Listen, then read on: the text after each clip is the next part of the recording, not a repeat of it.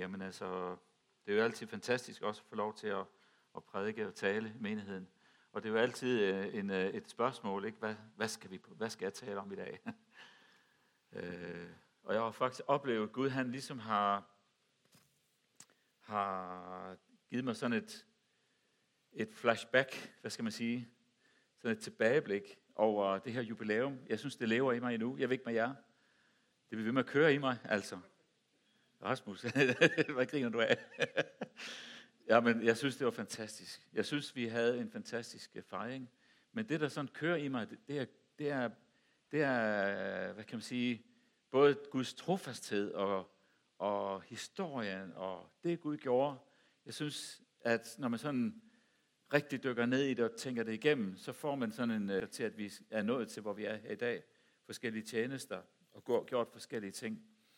Men det jeg godt kunne tænke mig, øh, det var ligesom at, at bare prøve at sådan lige tage nogle tanker øh, og gå og lige, lige genopleve det lidt, eller genopleve det, der skete den dag, og den, især det budskab, Svend Axel han kom med. Og så ud fra det kunne jeg godt tænke mig at sige nogle ord. Men allerførst, så det, som har kendetegnet øh, det, som Gud han har gjort i Betania og i den tid, i den historie, det, det vil jeg sige, det er evangeliets kraft til frelse. Først og fremmest. At, at der var nogen, der blev frelst, og der var nogen, der oplevede, at Jesus han greb ind i deres liv. Og, og det blev ligesom noget, der kørte videre og begyndte at, at starte en proces og starte en masse. Og jeg har hørt, at de havde jo møder i hjemmene, og de lovsang Gud, og de havde gitaren, og de priste Gud, og Helligånden faldt på dem i hjemmene. Og til stede, og Gud virker der. Øh, men så oplever man så den der videre, hvordan Gud går videre og skaber tro i de her mennesker, til at gå videre, til at samle flere, til at, at øh, stå sammen omkring og købe en bygning. Øh, ligesom at du har de der skridt, de der, øh, du har sådan nogle skridt, der bliver taget sådan fra det ene, først den der spæde begyndelse, hvor tingene bliver født, hvor tingene bliver startet, hvor helligånden bliver udgivet, hvor mennesker bliver frelst, hvor der er øh, stærke møder i hjemmene, og så tages der nogle skridt, og så, bliver, så køber man en bygning. Og, og, og jeg, jeg har læst også, at de var lidt bange for at købe den her bygning, for de var bange for, at helligånden forsvandt, når de skulle ind i en bygning. De ville hellere være hjemme. så, så der, var nogle, der må tages nogle risici, ikke? Man var bange for at miste noget af det der, som Gud havde gjort i starten. Men alligevel gik man fremad, og man tog nye troskridt, og selvom man købte, købte en bygning, og det gør han jo ikke, fordi bygningen er jo ingenting for Gud. Det er jo dig og mig, som er bygningen. Det er jo dig og mig, der rummer Helligånden. Så når vi kommer sammen, så er vi jo sammen som, som læme. Og så øh, på den måde, så kan man se, at der var nogle skridt, og, til, og der var også nogle skridt, der blev taget omkring at gøre, ligesom sige til, eller at Gud talte til menigheden om, at I ikke er en lokal menighed, men I er en global menighed, en menighed med en global vision. Det var også et meget stort skridt på det tidspunkt i sidst i 70'erne, hvor man tog det der store skridt og sagde, at vi vil udsende missionærer. Vi tror på, ud fra vores menighed, vil vi udsende missionærer. Øh, sådan skridt blev der også taget, som har velsignet menigheden igennem alle årene. Helt fantastisk. Øh, jeg er så glad for det nye kort, vi har fået dernede. Hvor er det bare flot, og hvor er det også, det giver virkelig noget, når man kigger på det, så siger man, wow, wow, wow, fantastisk. Øh, så du ved, øh, når vi så holder det her når Synaxe så taler til os der, så kommer han med nogle ting. Jeg vil bare lige minde om nogle af de punkter, han sagde. Blandt andet, vi husker, han havde den her, øh, den her dragt på øh, øh, fra den her 90-års fødselsdag. Men det, han sagde med det der, det var, at vi skal blive ved med at øh, være spontane. Vi må ikke lade os binde i, i uh, rutiner, men blive ved med at være spontane. Blive ved med at lade os fornye. Og han sagde det her ord, de gamle skal drømme drømme, blive ved med at drømme. Og de unge skal se syner, begynder at se syner, begynder, og hvad betyder syner? Det betyder visioner, det betyder at få idéer, det betyder at få drømme og visioner på vegne af os alle her, på vegne af området, på vegne af det Guds rige, som vi bygger her. Så Gud han er i gang med at gøre noget, og det vil han gerne blive ved med. så taler han også om, at, øh, at øh, dengang du bliver ved med at at øh, tale fra generation til generation.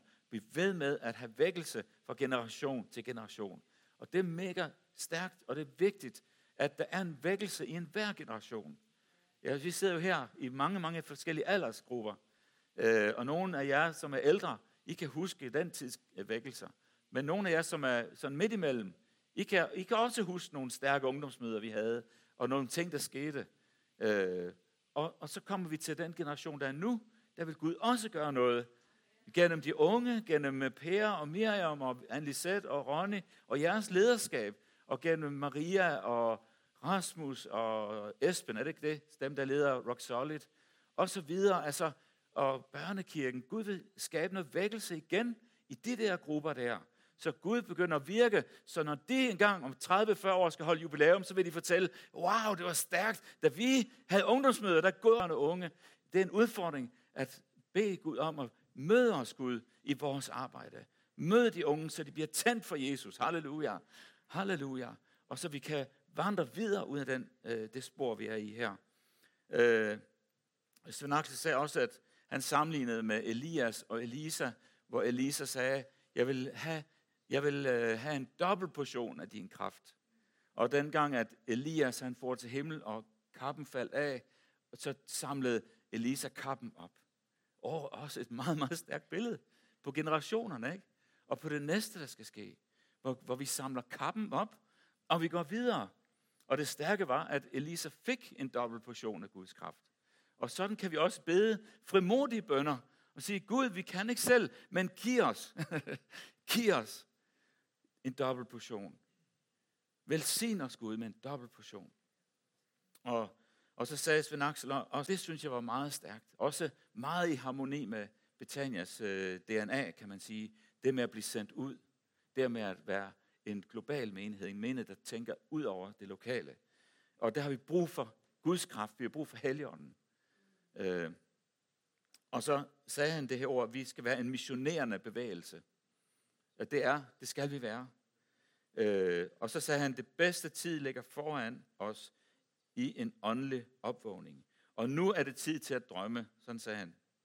Så forbered jer på de ting, der ligger foran, på Helligåndens fornyelse, på drømme og visioner.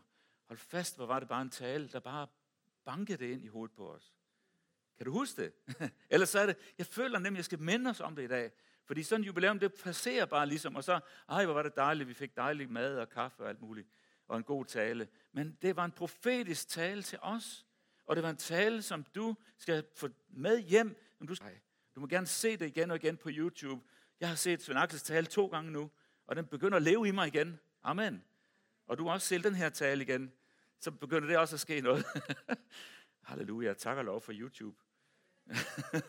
det kunne man ikke dengang, da de sad rundt i hjemmene og spillede guitar. Men vi har nogle fantastiske muligheder i dag. Vi kan blive fornyet, vi kan, blive, vi kan få den her øh, åbenbarelse igen og igen.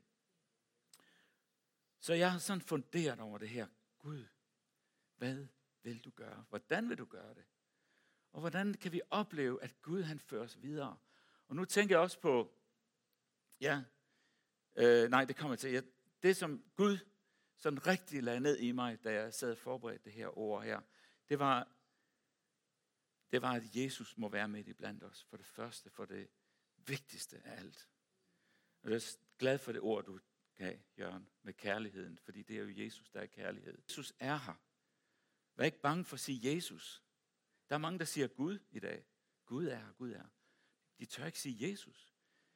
Men der er kraft i navnet Jesus. det er der altså bare. Sig Jesus da, for alt, for alt i verden. Jesus er midt i blandt os. Halleluja. Jesus er midt i blandt os. Og nu vil jeg læse et lille skriftsted om Jesus. jeg glæder mig. Johannes åbenbaring 1, vers 12 til 18. Det var Johannes, da han, han øh, fik den her, han op, fik den her oplevelse, øh, hvor han øh, han har skrevet Johannes åbenbaring, alle de profetier, alle de ting, han så. Det begyndte med Jesus. Alt det, han så der. Og der står der sådan her, han siger, jeg vendte mig om for at se den røst, der talte til mig. Og da jeg vendte mig om, så jeg syv guldlysestager, og var hvidt som den hvideste uld, som sne. Og hans øjne var som lugende ild. og hans fødder var ligesom skinnende malm, der gløder i ovnen, og hans røst var som lyden af vældige vande. I sin højre hånd holdt han syv stjerner, og ud af hans mund stod et skarpt, tveægget svær, og hans udseende var, som når solen stråler i al sin styrke. Er det ikke en vild beskrivelse af Jesus? Huh, hold fast, mand. Sikkert et syn, han har fået. Huh. Det var som at blive blæst bagover af lys, af kraft, af nærvær. Det var, det var fuldstændig vildt. Han så en person, som var så, så overvældende, så fantastisk. Og det er den Jesus, som er i sin skal fri. Den har en kraft til at få visionerne til at poppe op. Den har en kraft til at få dig op at stå af stolene, eller og kaste dig ned for ham og tilbede ham. Vi har brug for Jesus. Vi har brug for denne Jesus, som ser sådan ud i vores midte. Prøv at se, hvad Johannes han gjorde. Da jeg så ham, faldt jeg ned for hans fødder som død. Prøv at tænke dig det. Han, var så, han blev så ramt af det billede af Jesus, så han faldt ned som en død. Og mens han lå der, jeg ved ikke, hvor længe han har ligget der, så siger han, så står der, men Jesus lagde sin højre hånd, højre hånd på mig og sagde, frygt ikke. Jeg er den første og den sidste og den, som lever. Se, jeg var død, og se, jeg lever i evighedernes evigheder, og jeg har nøglerne til døden og dødsriget. Hvad det er, du skal bare bøje dig. Du skal kaste dig ned for mig. Jeg er så mægtig. Men Gud, han er så fantastisk. Fordi Jesus, han er nemlig den der kærlighedens Gud. Han lagde sin hånd på Johannes. Han, han var ikke for stor til at strække sin hånd ud og lægge på Johannes. Han var ikke for mægtig. Han var helt der på samme plan, på samme sted, som Johannes han var. Og så siger han, frygt ikke. Jeg synes, det er nogle fantastiske ord. Her kommer de her ord, frygt ikke, ud fra Guds frygten. Og, og den frygt, som Johannes han oplevede, hvor han på den ene side frygtede Gud, på den anden side, så siger Jesus, du skal ikke være bange for mig, fordi jeg er her hos dig. Jeg er den første og den sidste, jeg lever. Jeg var død, men jeg lever. Jeg har besejret døden og dødsriget. Fantastisk. Denne Jesus Kristus må blive levende for os igen. Vi har brug for denne levende Kristus. Det er ikke nok, der er et kors, eller der er nogle tegninger, eller nogle malerier. Det må være levende for os. I vores hjerter. Dybt nede i vores hjerter. Så det er mit første pointe, det er, at Jesus må være midt i blandt os. Jesus, må, vi må få en ny åbenbarelse af ham, simpelthen. Vi må møde ham på ny. Vi må bede Gud om, og hvis ikke du har det, lad os sige, du har levet i mange år som kristen, eller du måske er en nyere kristen, eller vokset op som kristen i et kristent hjem. Men du har brug for at få en ny levende oplevelse af Jesus. Og det skal du begynde at bede om.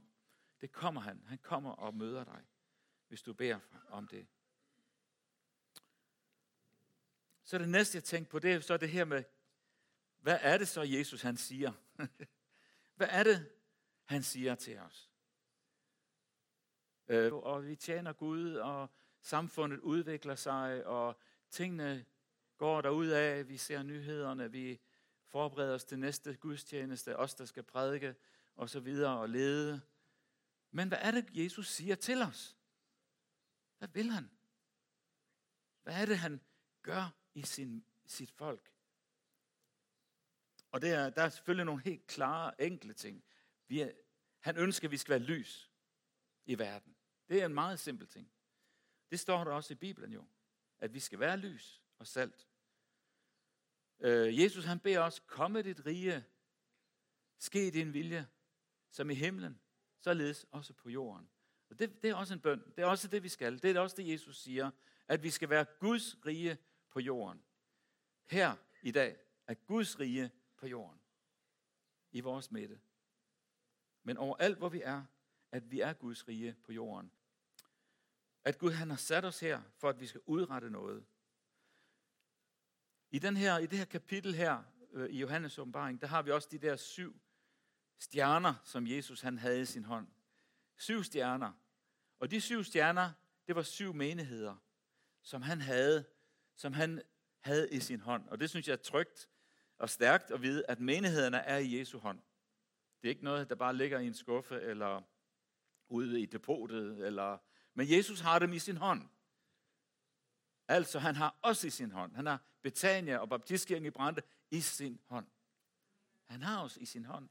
Og der står han med dem og siger, her, det er dem her, jeg gav mit liv for. Det er dem her, jeg sejrede over døden for. Det er dem her, jeg elsker. Det er dem her, jeg vil bruge. Halleluja. Så Jesus har os i sin hånd. Men så er der de her syv breve, og det Jesus han siger til Johannes. Der er syv menigheder her, øh, og der er en status. Der er noget, de lever i, der er noget, de, de har været i eller er i nu. Og så er der ligesom en, en fremtid, som Jesus han ønsker, at de skal komme ind i.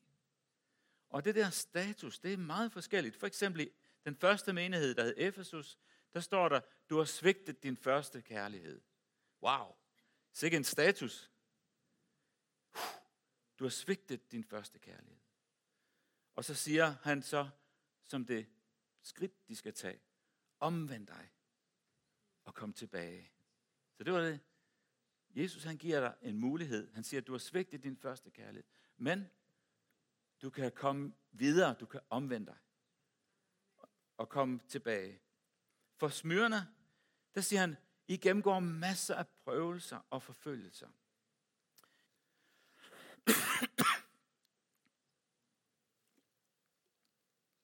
Til menigheden i Pergamon siger han, at de har holdt fast ved afgudstyrkelse og falsk lære. Det var ikke godt. Det var deres status. I holder stadigvæk fast ved afgudstyrkelse og falsk lære. Og hvad tror du ordet så er? Omvend jer. så Jesus han har forskellige løsninger på deres problemer. Mændene i Thyatira, de, havde, de var blevet forført af noget, de kalder en Jezabels ånd. Jezabel, det, er en, øh, det kan man læse om i det gamle testamente, hvem hun var. Men hun forførte sine præster, hun forførte profeterne, hun forførte øh, Israels folk. Og de her i Thyatira, de var blevet forført. Og Jesus, han siger til dem, at I skal omvende jer og holde fast ved det, I har. Så har Gud stadigvæk store planer for dem. Det er ikke sådan, at når jamen, I er blevet forført, så er I ligesom ude. I er dømt ude. Nej. Gud har stadigvæk planer for dem. Omvend jer, og så vil jeg give jer magt over folkene. Stærkt. Så er der en menighed Sardes her. Ved du, hvad deres øh, status var? Du har ord for at leve, men er død. Så ikke en status, var. Tænk, han død menighed. Det var ikke sjovt. Du har ord for at leve, men er død. Men så siger Gud, siger Jesus, vågn op og styrk resten, som er døden nær. For jeg har fundet, at dine gerninger er fyldeskærende.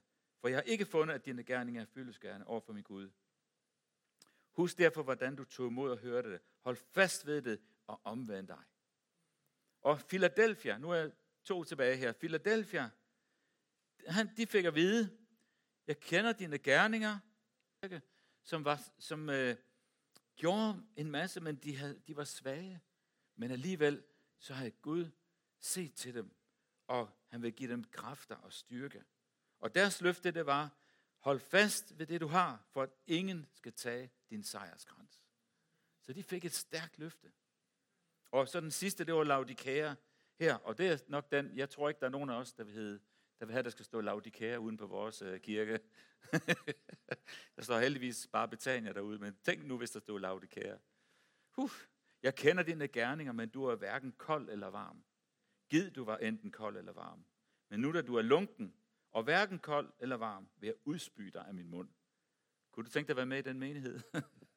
Åh, oh, puh. Men det var en status, det var en tilstand, de var i. Og Herren åbenbarede det for dem og siger, hør, i min kærlighed og min, øh, min styrke, og husk det der ind til dig og holde måltid med dig. Så Jesus inviterer dem ind til sig. Og når jeg læser det her, så tænker jeg bare, wow, Sikke nogle menigheder. Det var ikke fuldkommende menigheder. De havde hver deres at kæmpe med. Men Jesus gav dem et ord. Han gav dem en, et løfte. Og sådan føler jeg faktisk, at Jesus gjorde os til vores jubilæum. Han gav os også et ord, et løfte. Og det skal vi ikke glemme. Vi skal bevæge med at huske det. Hold fast ved det. Hvad vil Gud sige om vores menighed i dag? Jeg kan vide, hvad han vil sige. Jeg kan ikke gætte det. Jeg håber, han vil sige noget godt.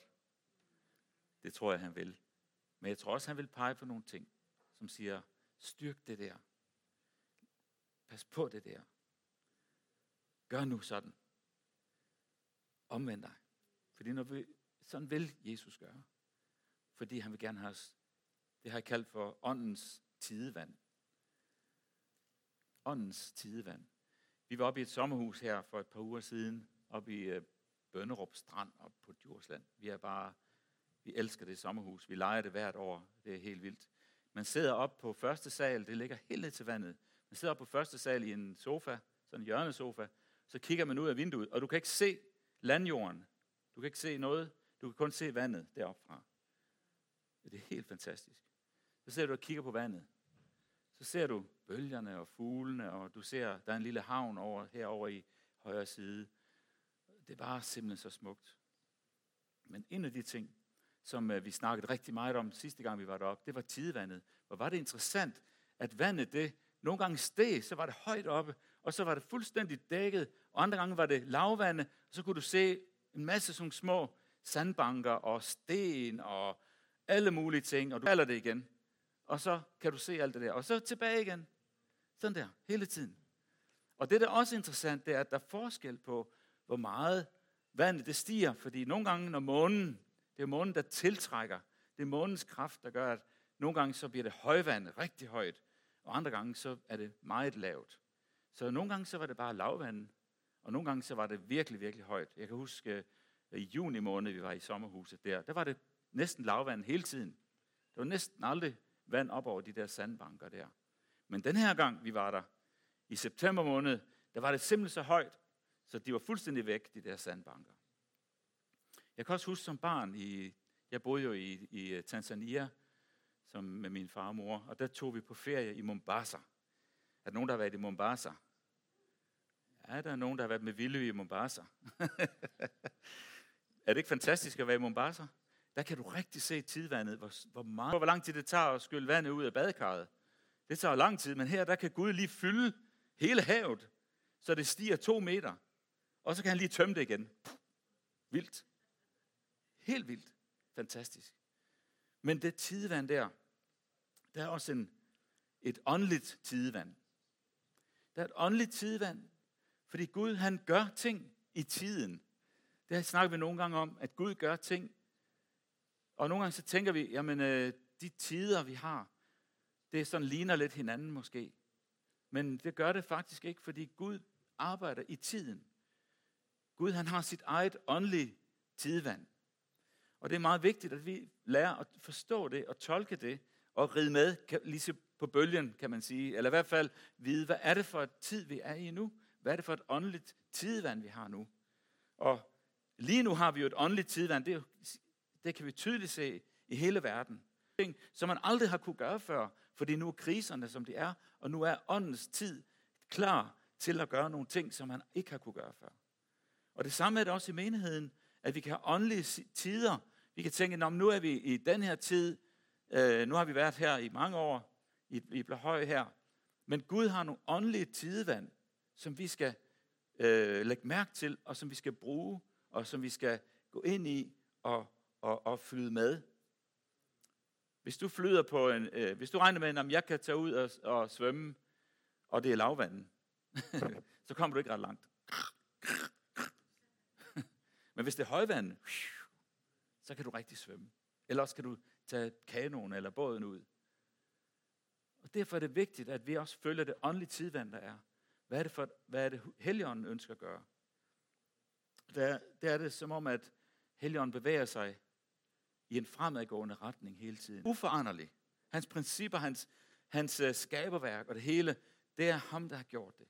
Men samtidig med det, så er det foranderligt. Fordi Helligånden virker på en ny måde hele tiden.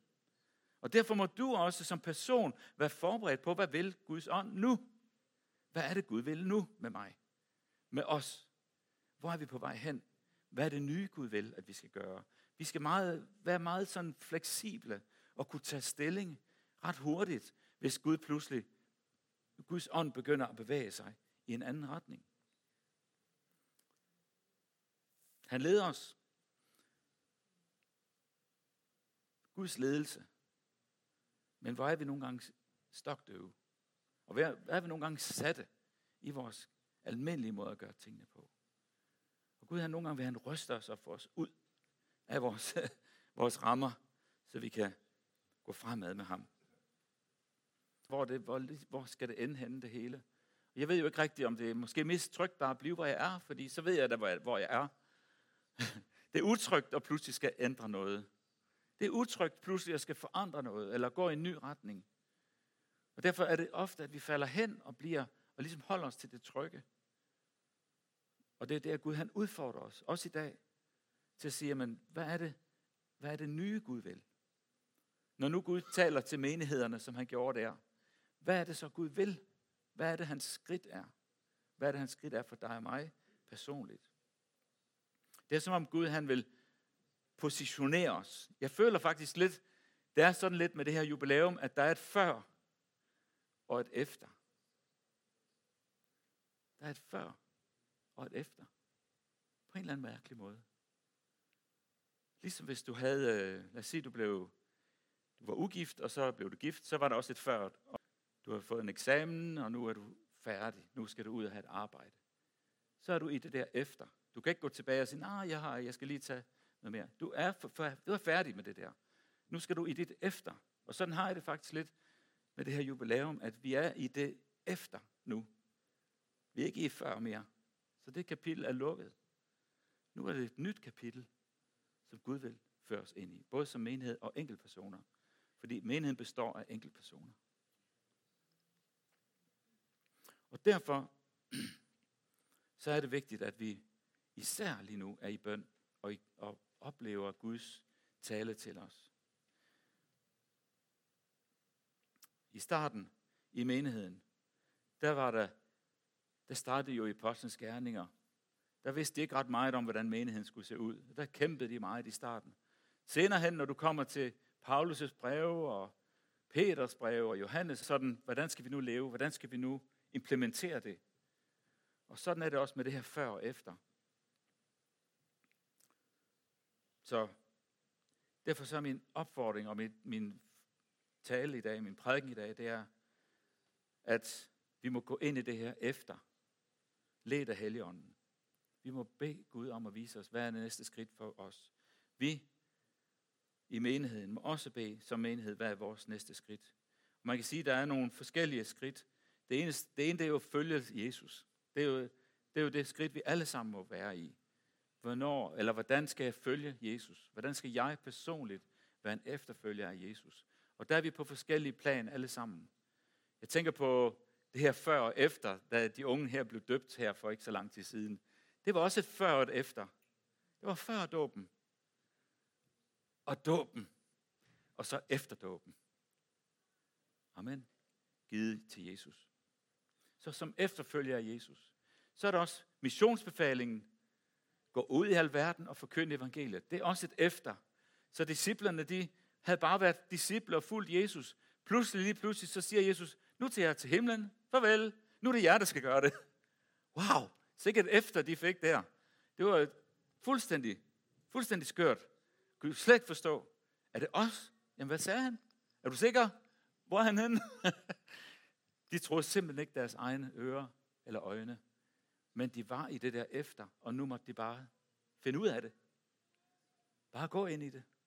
Og så finde ud af, hvad det var, Gud han ville med dem. Jeg synes, at vi er, vi er næsten der, hvor vi, hvor vi kan sige, ligesom Josva, at øh, vi har aldrig gået den her vej før. Det sagde Josva, da de skulle indtage, gå af den vej, som Gud han har udstukket til os. Men vi ved ikke, vi har aldrig været der før. Så det er også stærkt. at vi må gå ind i den vej, som Gud han har for os. Men Gud vil være med os. Det sidste skriftsted, jeg bare vil læse her, det er, det er et skriftsted, som også betyder rigtig meget i det her. At det er Gud, som er med os og med dig. Fordi ofte så ser vi jo hen til andre. Vi tænker, øh, hvad gør de andre steder? Jeg må hellere se, hvad sker der over i København? Hvad sker der i USA? Hvad sker der alle steder? Men Gud, han, det var jo i, i det gamle testamente, var der jo profeter og konger som, og dommer, som ledte folket. Men i det nye testamente, så har Gud gjort det på en anden måde. Der står nemlig her, i, øh, i, det står i Amias bog, men det er også henvist til det i det nye testamente, i Hebræerbrevet. Men sådan, og I skal være mit folk. Ingen skal længere belære sin landsmænd eller sin bror og sige, kend Herren, for alle kender mig. Fra den mindste til den største, siger Herren. Alle kender mig. Alle kender mig. Så Gud han siger, før var det sådan. Men det der efter, det er, at nu har jeg givet ånden i jeres hjerter. Så nu skal I ikke længere sådan blive ledt af alle mulige, hvad andre siger. Men nu vil jeg lede jer, fordi du kender mig. Helligånden er udgivet i dig. Og du kender mig, og du kan vandre med mig nu fremad. Uden at sådan gå fra højre til venstre og på mor og få. Jeg tror bare også i vores tid her, der er rigtig meget brug for, at vi søger Herren hver især og kender Herren. Fordi der er så mange stemmer, så mange ting, der vil påvirke os i alle mulige retninger. Så er det tredje her med, at vi må kende ham. For det er Helligånden, der må er, være i os. Og vi må kende ham. Jeg kunne godt tænke mig her, at vi, at vi bliver den kirke eller den menighed, som går ind i det her efter. Hvis vi nu siger, at vi har en tidslinje, der, der skiller lige der ved 90 års jubilæet. Hvad er det så nu efter? Hvad vil Gud nu? Det synes jeg er spændende at tænke den tanke. Og jeg tror, at Gud han har noget, som han vil have os ind i. Så lad os søge ham. Lad os bede ham om at kalde os igen. Lad os drømme drømme. Amen. Lad os få visioner, idéer og tanker fra Gud om det, vi kan gøre, om hvordan vi kan tjene ham, hvordan vi kan gå ind i den fremtid sammen med Jesus. Og lad os gå ind i det, som han har forberedt for os. Halleluja.